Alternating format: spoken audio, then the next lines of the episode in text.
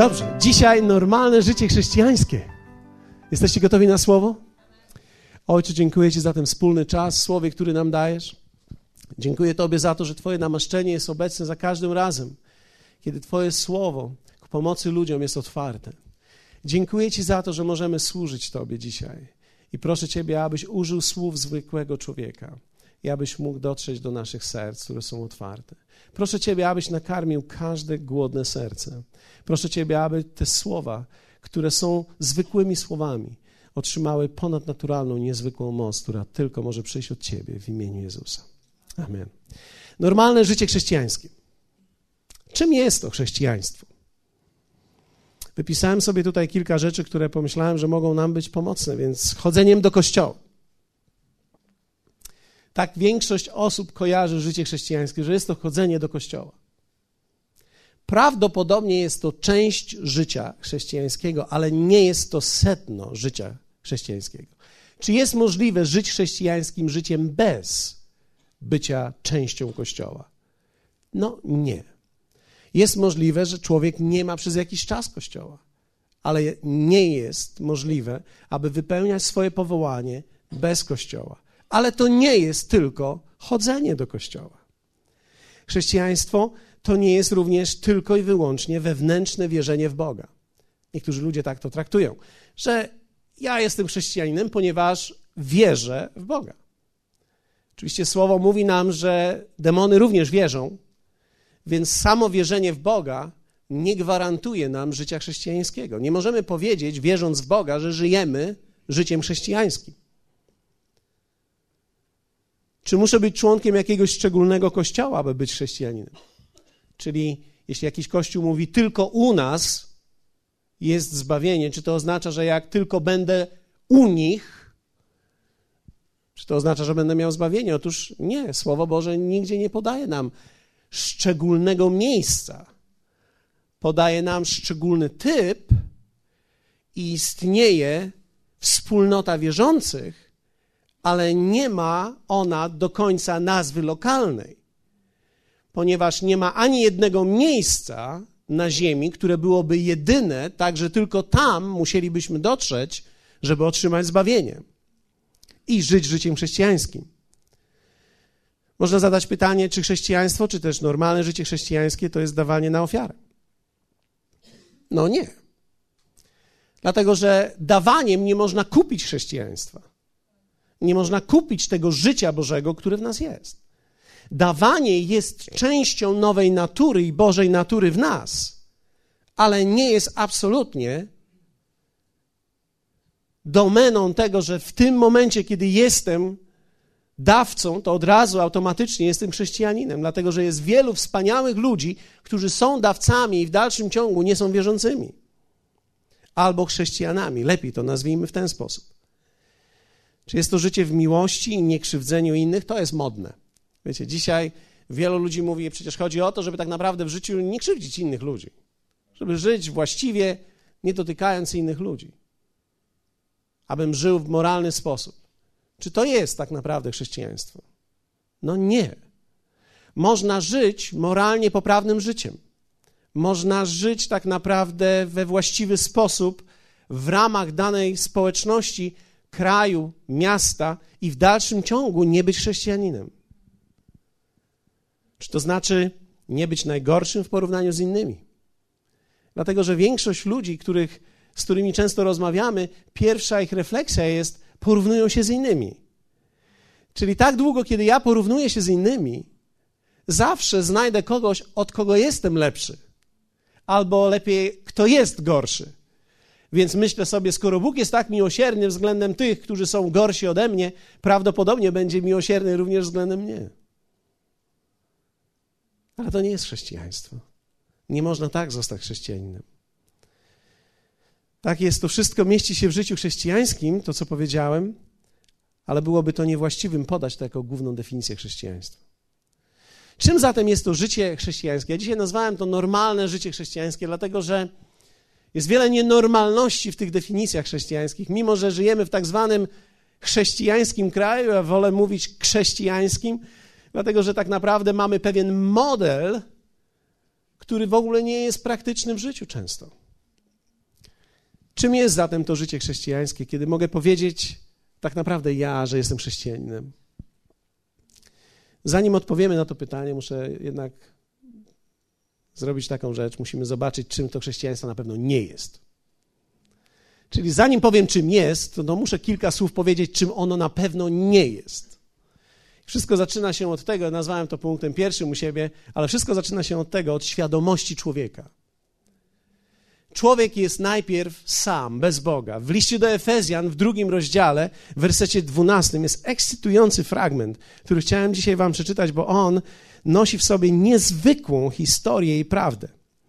Apostoł Paweł mówi do Efezjan w taki sposób: Byliście w tym czasie bez Chrystusa, dalecy od społeczności izraelskiej i obcy przymierzom, zawierającym obietnice, nie mający nadziei i bez Boga na świecie. Apostoł Paweł mówi o człowieku, który żyje bez Boga. Człowieku, który jest może świadomym siebie, ale nie jest świadomy Boga. Czy znacie takich ludzi, którzy są bardzo świadomi siebie, niekoniecznie świadomi Boga?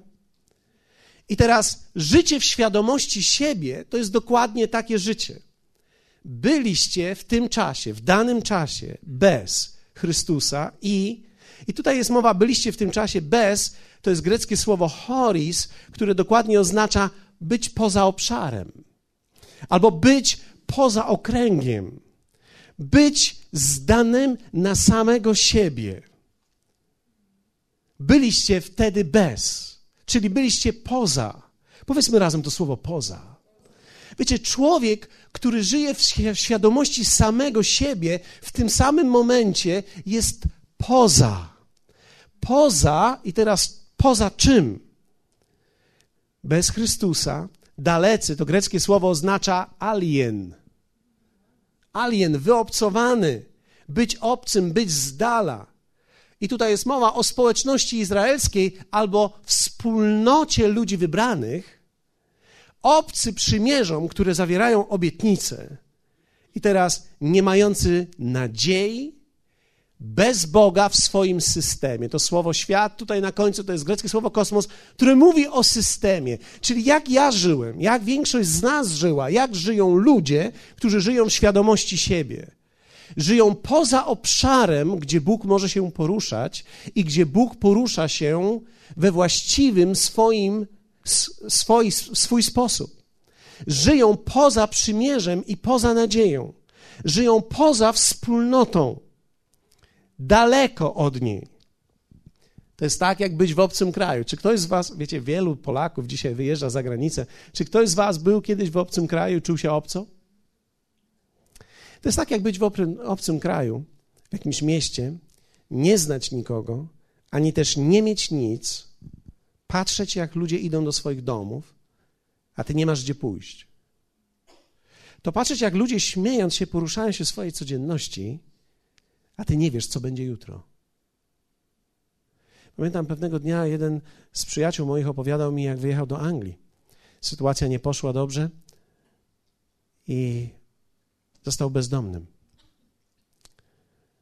Wiecie, być bezdomnym w obcym kraju to jest to jest być bezdomnym do kwadratu. Dlatego, że po pierwsze słabo rozumiał ich język. Po drugie, nie rozumiał ich kultury.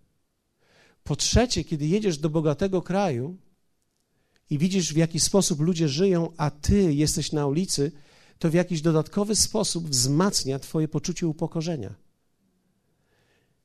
I wtedy jedyna nadzieja, którą masz, to jest to, że znajdziesz coś dobrego na śmietniku. Ten człowiek, którego znam, przeżył kilka miesięcy na śmietniku. Próbując przeżyć każdego dnia, licząc, że coś otrzyma. W pewnym sensie to jest tak, życie poza obszarem i prawem danego królestwa. Ci wszyscy inni ludzie mogą otrzymać, mają swój dom, mają, cieszą się swoim życiem, ty jesteś jakby poza. Wiecie, to słowo tutaj greckim, nie mając nadziei, dokładnie oznacza nie mieć możliwości oczekiwania z przyjemnością niczego. Czyli niczego nie oczekuję, że się zda, stanie dobrego, czego mogę być pewny, że się stanie. W zasadzie jest to oczekiwanie z przekonaniem,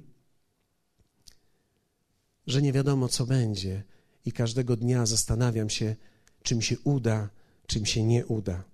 Ludzie poza Bogiem mają oczekiwania, ale są to raczej życzenia.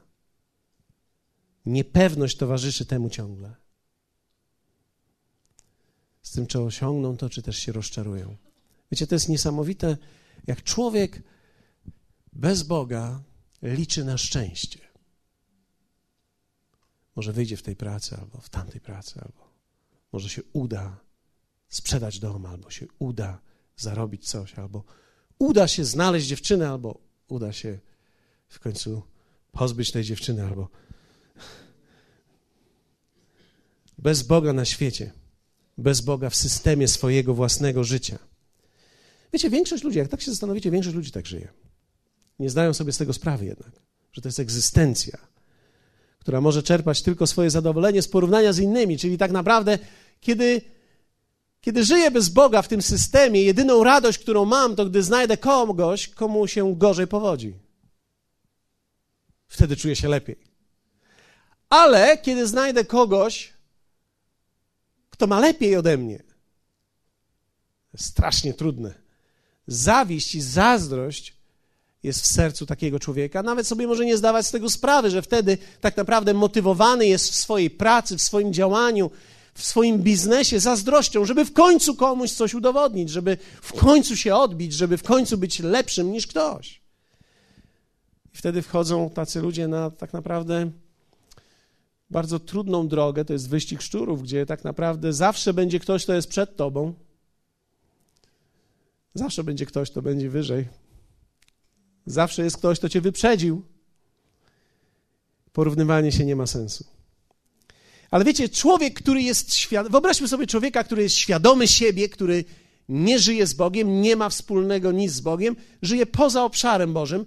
Taki człowiek nagle, wyobraźcie sobie, dowiaduje się, że istnieją systemy samodowartościowania się. Ja to nazywam nowoczesną religią. Więc nagle uczą się nowych słów. Szczególnie nowe firmy, które przychodzą do nas, uczą nas i pakują w nas asertywności. Uczą nas prawidłowego myślenia o sobie, o świecie. Nie mogą nic zrobić z naszym sercem, ale mogą trenować nasz mózg. Więc niektórzy próbują pompować w siebie słowa nowe, takie jak mogę, o mogę, umiem, dam radę, dam radę, dasz radę, dam radę, dam radę. Patrzą w lustro i trenują szczęście. Dlatego, że żeby sprzedać coś, trzeba być szczęśliwym. Nie możesz tego zrobić tu, ale można stworzyć to na twarzy. Więc nagle czynię z siebie portret idealnego akwizytora. Jeśli zajmujesz się akwizycją, nie o tobie mówię, ale mówię o modelu życia. Mogę, umiem, ja, hmm, mogę, co nie mogę? Potrafię, muszę potrafić. Człowiek zaciera w sobie wszelkie ślady słabości, żeby być mocnym, silnym, twardym, żeby się nie poddać, żeby każdego dnia powstać, żeby każdego dnia słońce świeci, muszę wstać do pracy, muszę coś zrobić, muszę coś osiągnąć. Jestem świadomy samego siebie. To jest nowoczesna religia oparta na sile wewnętrznej każdego człowieka, sprawdzająca się jednak w jednostkach silnych. I to jest problem. Dlatego, że się okazuje, że jednostki silne, a więc tylko te nieliczne, są w stanie to pochwycić. Więc kiedy masz kogoś, kto w ciebie to cały czas pakuje, albo masz dostęp do materiałów i, i non-stop tego słuchasz, i non-stop jesteś pozytywny, i, i musisz być pozytywny cały czas. Pamiętaj, żebyś był pozytywny. To nawet jeśli twoje serce cierpi, ty w dalszym ciągu jesteś pozytywny. Przynajmniej na twarzy. W pewnym sensie to jest rodzaj nowej religii.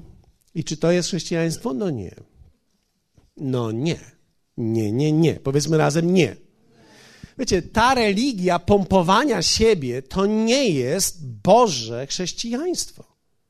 Ale jest też inny obszar, to są ludzie, którzy mają świadomość Boga. I to jest mój drugi punkt. To są ludzie, którzy mają świadomość Boga. Przez chwilę zajmijmy się nimi. Odsuńmy tych, którzy są w nowoczesnej religii.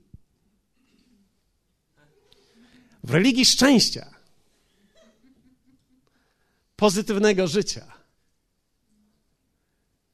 No i wejdźmy teraz w inny rodzaj religii, nieco smutniejszej. Świadomość Boga. Świadomość Boga jest czymś bardzo dobrym, ale niewystarczającym. Tak naprawdę to jest baza ekumenii. Łączenie wszystkich, którzy mają świadomość Boga bez rozróżniania, jaki On jest. Czyli nie ma znaczenia, w co ty wierzysz. Wierzysz, że istnieje coś? Tak, ja też wierzę. Jesteśmy razem. Ty wierzysz w jedno, ja wierzę w drugie, ale ponieważ ogólnie wierzymy w coś, więc możemy być razem. To jest nieprawdopodobne, ponieważ to tworzy religijny obraz i to zależy od tego, jaki masz obraz tego Boga, w którego ty wierzysz, takie będziesz miał życie. Więc albo będziesz agresywny, bo może być tak, że twoja religia wytwarza agresję względem wszystkich innych. Wszyscy inni to są niewierni, nie, niewiercy, wiercy. Agresywna albo ślepa i oparta na ludzkiej tradycji, nie mająca nic wspólnego z życiem, więc muszę swoje odrobić. Trzeba, to trzeba. I z powrotem, jak ta żabka, która łyknęła nieco powietrza w moje bagienko na cały tydzień. Są to ludzie religijni, którzy z powodu swoich zasad są bardzo poprawni, może nawet. Ale to tak, jakbyś zamknął tygrysa w klatce, tak myślę. To jest troszeczkę tak, jakbyś zamknął lwa w klatce, tygrysa w klatce. Zjadłby cię, gdyby nie ta klatka. Gdyby nie kraty religii, to by cię dawno rozszarpał. Najgorsze, że religijni ludzie mają tendencję do przeciekania jednak. Więc wiecie, religia ma zawsze swój przeciek. Przecieka. Każda religia przecieka. Co to oznacza? To oznacza, że człowiek religijny spina się na jakiś moment, żeby być poprawny, ale później, gdy jest taka okazja, to popuszcza we wszystkim. I wtedy w windzie sobie poprzeklina, bo przecież a, nikt mnie nie słyszy, a. Albo pojadę na trzy dni na moją działkę i tam się zapruję całkowicie, bo no, to będzie naprawdę to super. Weekend będzie wspaniały, bo się naprawdę będzie cudnie. Wiecie, religia przecieka. Więc do kościoła, wszyscy porządnie do kościoła. Później idziemy do domu. Łubu-dubu. Łubu-dubu w domu, bo no gdzieś muszę w końcu przeciec. Religia przecieka. Tacy ludzie mówią, że Bóg może, a że oni nic nie mogą. I że Bóg kontroluje wszystko, a oni niczego nie kontrolują. To są ludzie, którzy mówią, jak Bóg będzie chciał, żebyś miał pieniądze, to ci da pieniądze. Jakbyś pomyślał dalej, to jeszcze, gdyby Bóg chciał, żebyś był uczesany, to się uczeszę.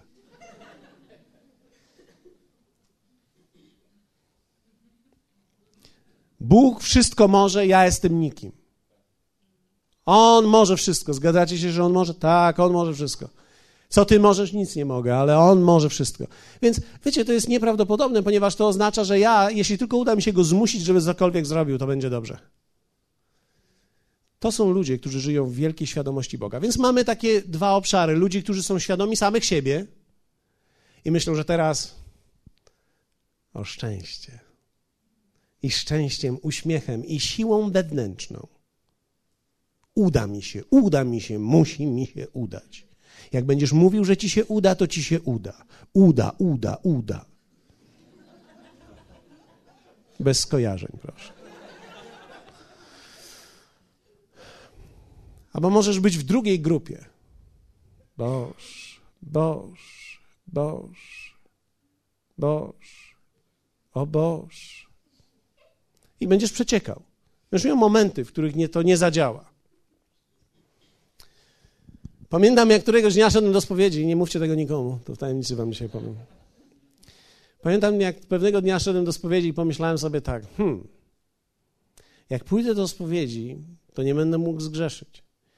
Więc jak ja nie będę mógł zgrzeszyć, to znaczy, że nie będę mógł prawie że żyć przez całe 24 godziny, bo to był akurat piątek, a miałem iść do komunii w niedzielę. Więc pomyślałem sobie, idąc do spowiedzi w piątek, że ja się muszę naklnąć w windzie. I tak stałem w tej windzie i od czwartego piętra do parteru kląłem, żeby się nasycić klnięciem, żeby mi się czasem przez przypadek nie chciało kląć przez sobotę. Wiem, że nikt z was tego nigdy nie robił, ja wam mówię tylko o moim doświadczeniu. Inaczej mówiąc, pomyślałem sobie, ja muszę się nagrzeszyć teraz, żeby wytrzymać przez te 24 godziny. Co to jest? Przeciekanie. Przecieka. Każda religia przecieka. Więc czym jest tak naprawdę to chrześcijaństwo? Chrześcijaństwo to jest świadomość siebie w Bogu i świadomość Boga w sobie. A to jest zupełnie coś innego. W Efezjan 2, dokładnie w tym samym fragmencie, czytamy taki tekst. Ale teraz wy. Czy to nie jest samo w sobie zachęcające? Powiedzmy wy. A wy to my. Tak? Ale teraz wy, którzy niegdyś byliście dalecy, to my byliśmy poza tym obszarem. Być może nie wszedłeś w religię samodoskonalenia, a może wszedłeś. Być może nie byłeś w obszarze, w którym tylko Bóg, ty nic, ale może byłeś. Ale teraz, kiedy człowiek przychodzi do Jezusa, nagle jest On, wy, którzy niegdyście, niegdyś byliście dalecy, staliście się w Chrystusie Jezusie bliscy przez krew Chrystusową. Albowiem On jest pokojem naszym, On sprawił, że z dwojga jedność powstała i zburzył w ciele swoim stojącą pośrodku przegrodę z muru nieprzyjaźni. On zniósł zakon przykazań i przepisów, aby czyniąc pokój, stworzyć w sobie samym z dwóch jednego, nowego człowieka. Inaczej mówiąc, chrześcijaństwo to nie jest obszar poza Bogiem, to nie jest obszar boski, religijny, ale to jest nowy człowiek. Powiedzmy, nowy człowiek. Nowy człowiek to jest ten, który jest świadomy Boga, siebie w Bogu i świadomy Boga w sobie. W Kolosan 1, 25, 29 czytamy tak. Tego kościoła sługą zostałem zgodnie z postanowieniem Boga, powziętym co do mnie, ze względu na Was, abym w pełni rozgłosił Słowo Boże. Tajemnicę zakrytą od wieków. Zobaczcie, że to jest tajemnica. I od pokoleń. Inaczej mówiąc, Twoja babcia o tym mogła nie wiedzieć a teraz objawioną świętym Jego. Im to chciał Bóg dać poznać, jak wielkie jest między poganami bogactwo chwały tej tajemnicy. Jeszcze raz powiem słowo tajemnica, powiedzmy tajemnica, którą jest Chrystus w Was, nadzieja chwały. Jego to zwiastujemy napominając i nauczając każdego człowieka we wszelkiej mądrości, aby stawić go doskonałym w Chrystusie Jezusie. Nad tym też pracuję, walcząc w mocy Jego, która skutecznie we mnie działa. Zobaczcie, apostoł Paweł mówi o nieprawdopodobnej historii, że wy byliście kiedyś poza obszarem, ale teraz, w momencie, kiedy oddaliście swoje życie Jezusowi i kiedy On stał się Twoim Panem, nagle on jest w tobie, a ty jesteś w nim. Wiecie, przyjęcie przez wiarę Jezusa umieszcza mnie w nim. Kiedy ja przyjmuję przez wiarę Jego ofiarę za mnie na krzyżu, to umieszcza mnie w nim. Ty w nim mówi o Twojej pozycji, o Twojej sprawiedliwości, o tym, jak Bóg myśli o Tobie. Wiecie, kiedy Ty stajesz się w nim, Bóg już nie widzi ciebie poza obszarem, ale Bóg widzi ciebie w Jezusie, bo ty jesteś w nim i nagle widzi ciebie sprawiedliwym, widzi ciebie jako osobę, którą wybrał, widzi ciebie jako osobę dokończoną, widzi ciebie jako osobę, którą może przyjąć i może poprowadzić, widzi Ciebie jako swojego przyjaciela, któremu może objawić swoje myśli, swoje cele, które ma, które ma względem Ciebie i względem innych ludzi. On jest w stanie wtedy posłać Ciebie do innych, ponieważ z powodu bliskości, którą masz z Nim, będziesz Go prawidłowo reprezentował. On w Tobie natomiast mówi o Twoich możliwościach, o źródle mojej mocy. I teraz tutaj nawet słaby ma szansę. Nawet nieuczony się nie zgubi. Posłuchajcie mnie. Chrześcijaństwo nie jest dla silnych, jest dla odważnych, dla tych, którzy są w stanie podjąć decyzję, że pójdą za Panem. W momencie, kiedy nawet słaby pójdzie za Panem, nie musi w siebie pompować Jestem mocny, jestem mocny, jestem mocny, ponieważ to już nie jest kwestia techniki jego umysłu, to jest kwestia prawdy, która w nim jest. Dlatego, że nagle moc Chrystusa zamieszkała w nim, i kiedy taki człowiek mówi: Mam moc, a źródłem tej mocy jest Bóg, który jest we mnie, to wszystko mogę. I wtedy nie jest to nowoczesna religia oparta na sztuce umysłu, ale jest to prawdziwie chrześcijańskie wyznanie, które oparte jest na świadomości tego, że On jest we mnie, a ja jestem w Nim. Dlatego jest tak, że niektórzy z tak zwaną przeszłością technik, techniczną przyjdą tu i powiedzą: tak, to jest tak, ja to rozumiem, to jest dokładnie to samo. Nie, to nie jest to samo, ponieważ ty zajmowałeś się techniką umysłu, a to nie jest tylko technika umysłu, to jest wiara, która płynie z serca. Widzisz, Twoje mogę i moje mogę ma inne źródło. Twoje ma źródło w humanizmie i w tym, że człowiek jest w stanie, a moje ma źródło w tym, że Bóg, który jest we mnie, który zamieszkał we mnie, jest w stanie pokonać wszystko. Każdy mój nauk, każdą sytuację, w każdej sytuacji mogę okazać się zwycięzcą. Nie dlatego, że ja jestem taki mocny, ale dlatego, że On jest tak potężny, a On jest we mnie ta świadomość to chrześcijaństwo. Dlatego chrześcijanie mogli stać pośrodku lwów i śpiewać pieśń. Dlaczego? Bo nie moc umysłu. Wiecie, oni sobie nie mogli już nic innego wyobrazić, jak tylko śmierć. Ale oni wiedzieli, że wraz z tą śmiercią nic się nie kończy. Ich biznes się nie kończy. Ich możliwości się nie kończą, ale oni w tym momencie idą prosto do Pana i będą razem z Nim i nie skończy się życie, ale ich życie dopiero się zaczyna.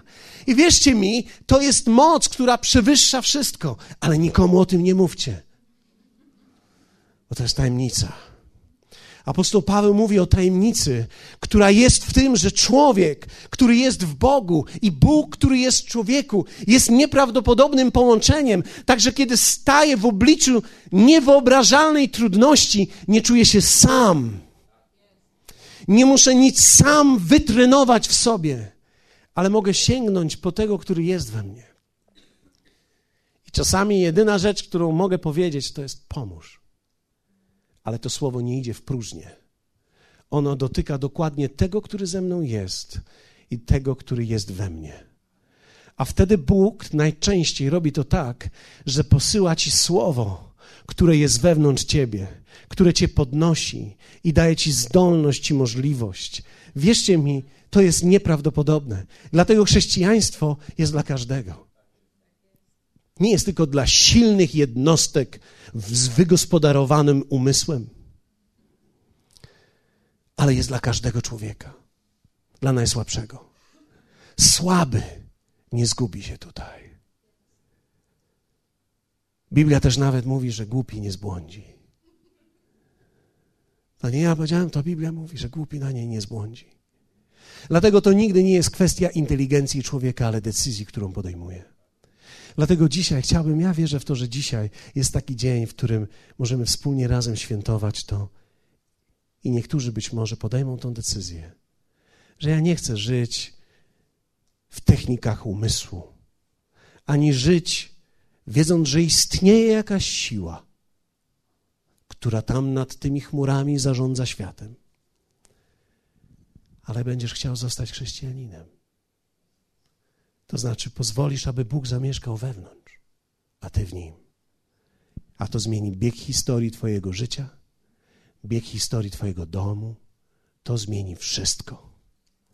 Jeśli tylko będziesz tego chciał. I dzisiaj jest ten dzień. Dzisiaj jest ten dzień dla Ciebie. Być może siedzisz dzisiaj tutaj i zastanawiasz się, o co tutaj wszystko chodzi. Ale tu chodzi o Twoje życie, o nasze życie. Dzisiaj przez swoją małą decyzję możesz dokonać nieprawdopodobnych zmian. Ktoś może powiedzieć: Ja nie jestem zbyt silny, ja nie jestem zbyt, zbyt mocny. Nie musisz. Przyjacielu, nie musisz. To nie jest dla silnych. To nie jest dla mocnych. To jest dla tych, którzy potrafią podjąć właściwą decyzję. Jedna Twoja mała decyzja odkrywa nieprawdopodobną siłę i bogactwo. Dlatego, że jest wielka siła w tym, że Chrystus jest w nas. Chrystus w nas. Nadzieja chwały. Końcówkę tego, co chcę Wam powiedzieć w tajemnicy, nie mogę powiedzieć Wam, kiedy siedzicie. Musimy powstać razem. Ja poproszę zespół do przodu. Jeśli mogę prosić Was, abyśmy zaśpiewali tą przedostatnią piosenkę. Nie wiem, co to było.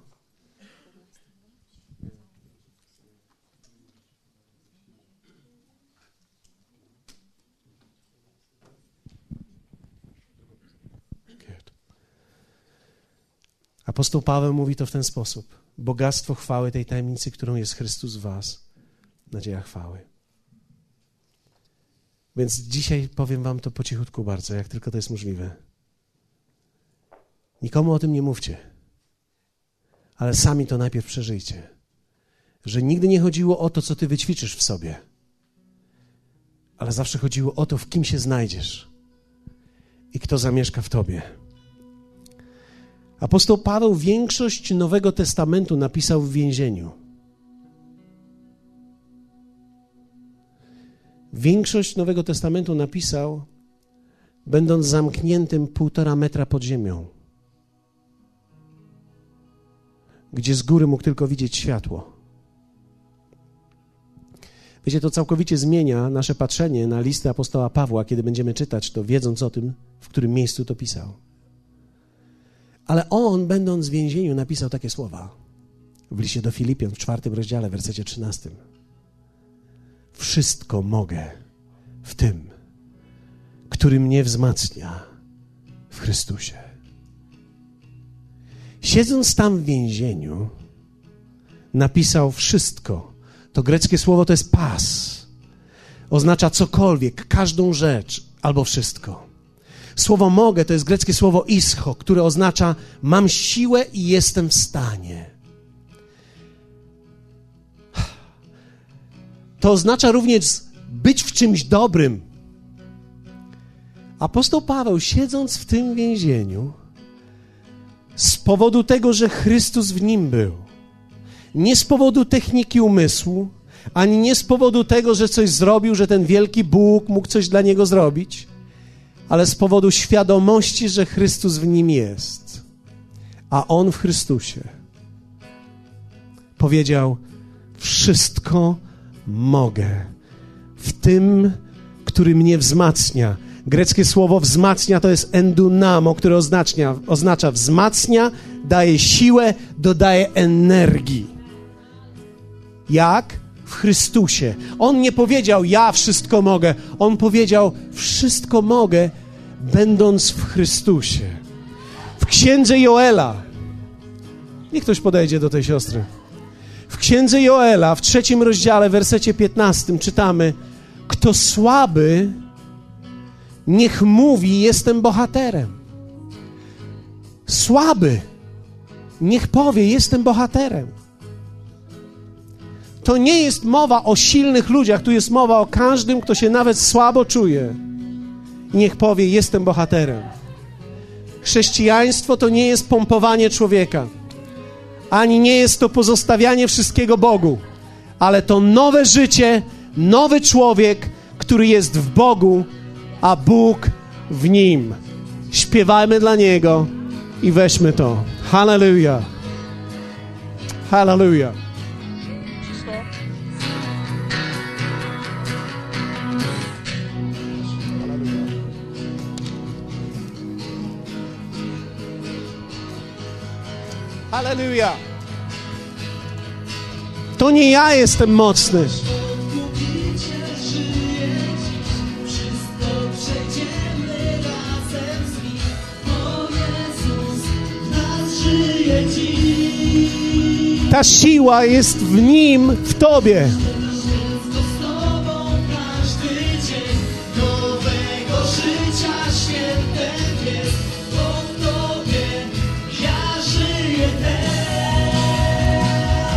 Kto słaby, niech powie, jestem bohaterem. Żyje.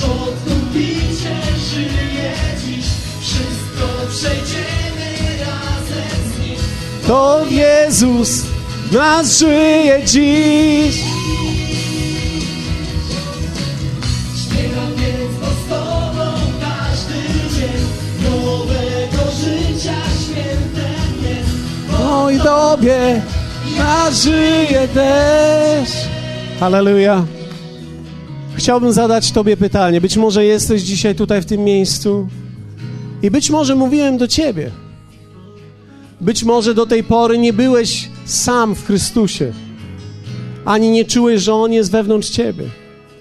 Jeśli byłeś w takim stanie, chciałbym, żebyś w swoim sercu dzisiaj powiedział: Panie, to jest ten moment. To jest mój dzień. Nie musisz tego powiedzieć do mnie, możesz to powiedzieć Jemu. On jest tam, gdzie Ty jesteś i On słyszy Ciebie. Powiedz to Jemu teraz, Panie, proszę Ciebie, abyś wszedł do mojego serca. Przebacz mi moje grzechy. Daj mi nowe życie. Chcę mieć to życie, o którym mówi Twoje słowo. Chcę być w Tobie i chcę wiedzieć, że Ty jesteś we mnie. Dzisiejszego dnia przyjmuję Ciebie jako mojego Pana i Zbawiciela. Jeśli to uczyniłeś, zrobiłeś jedną z największych, podjąłeś jedną z największych decyzji w swoim życiu. Od tej pory On zamieszkał w Tobie, przebaczył Ci Twoje grzechy i będziesz mógł dalej iść Jego drogą, ucząc się Jego dróg.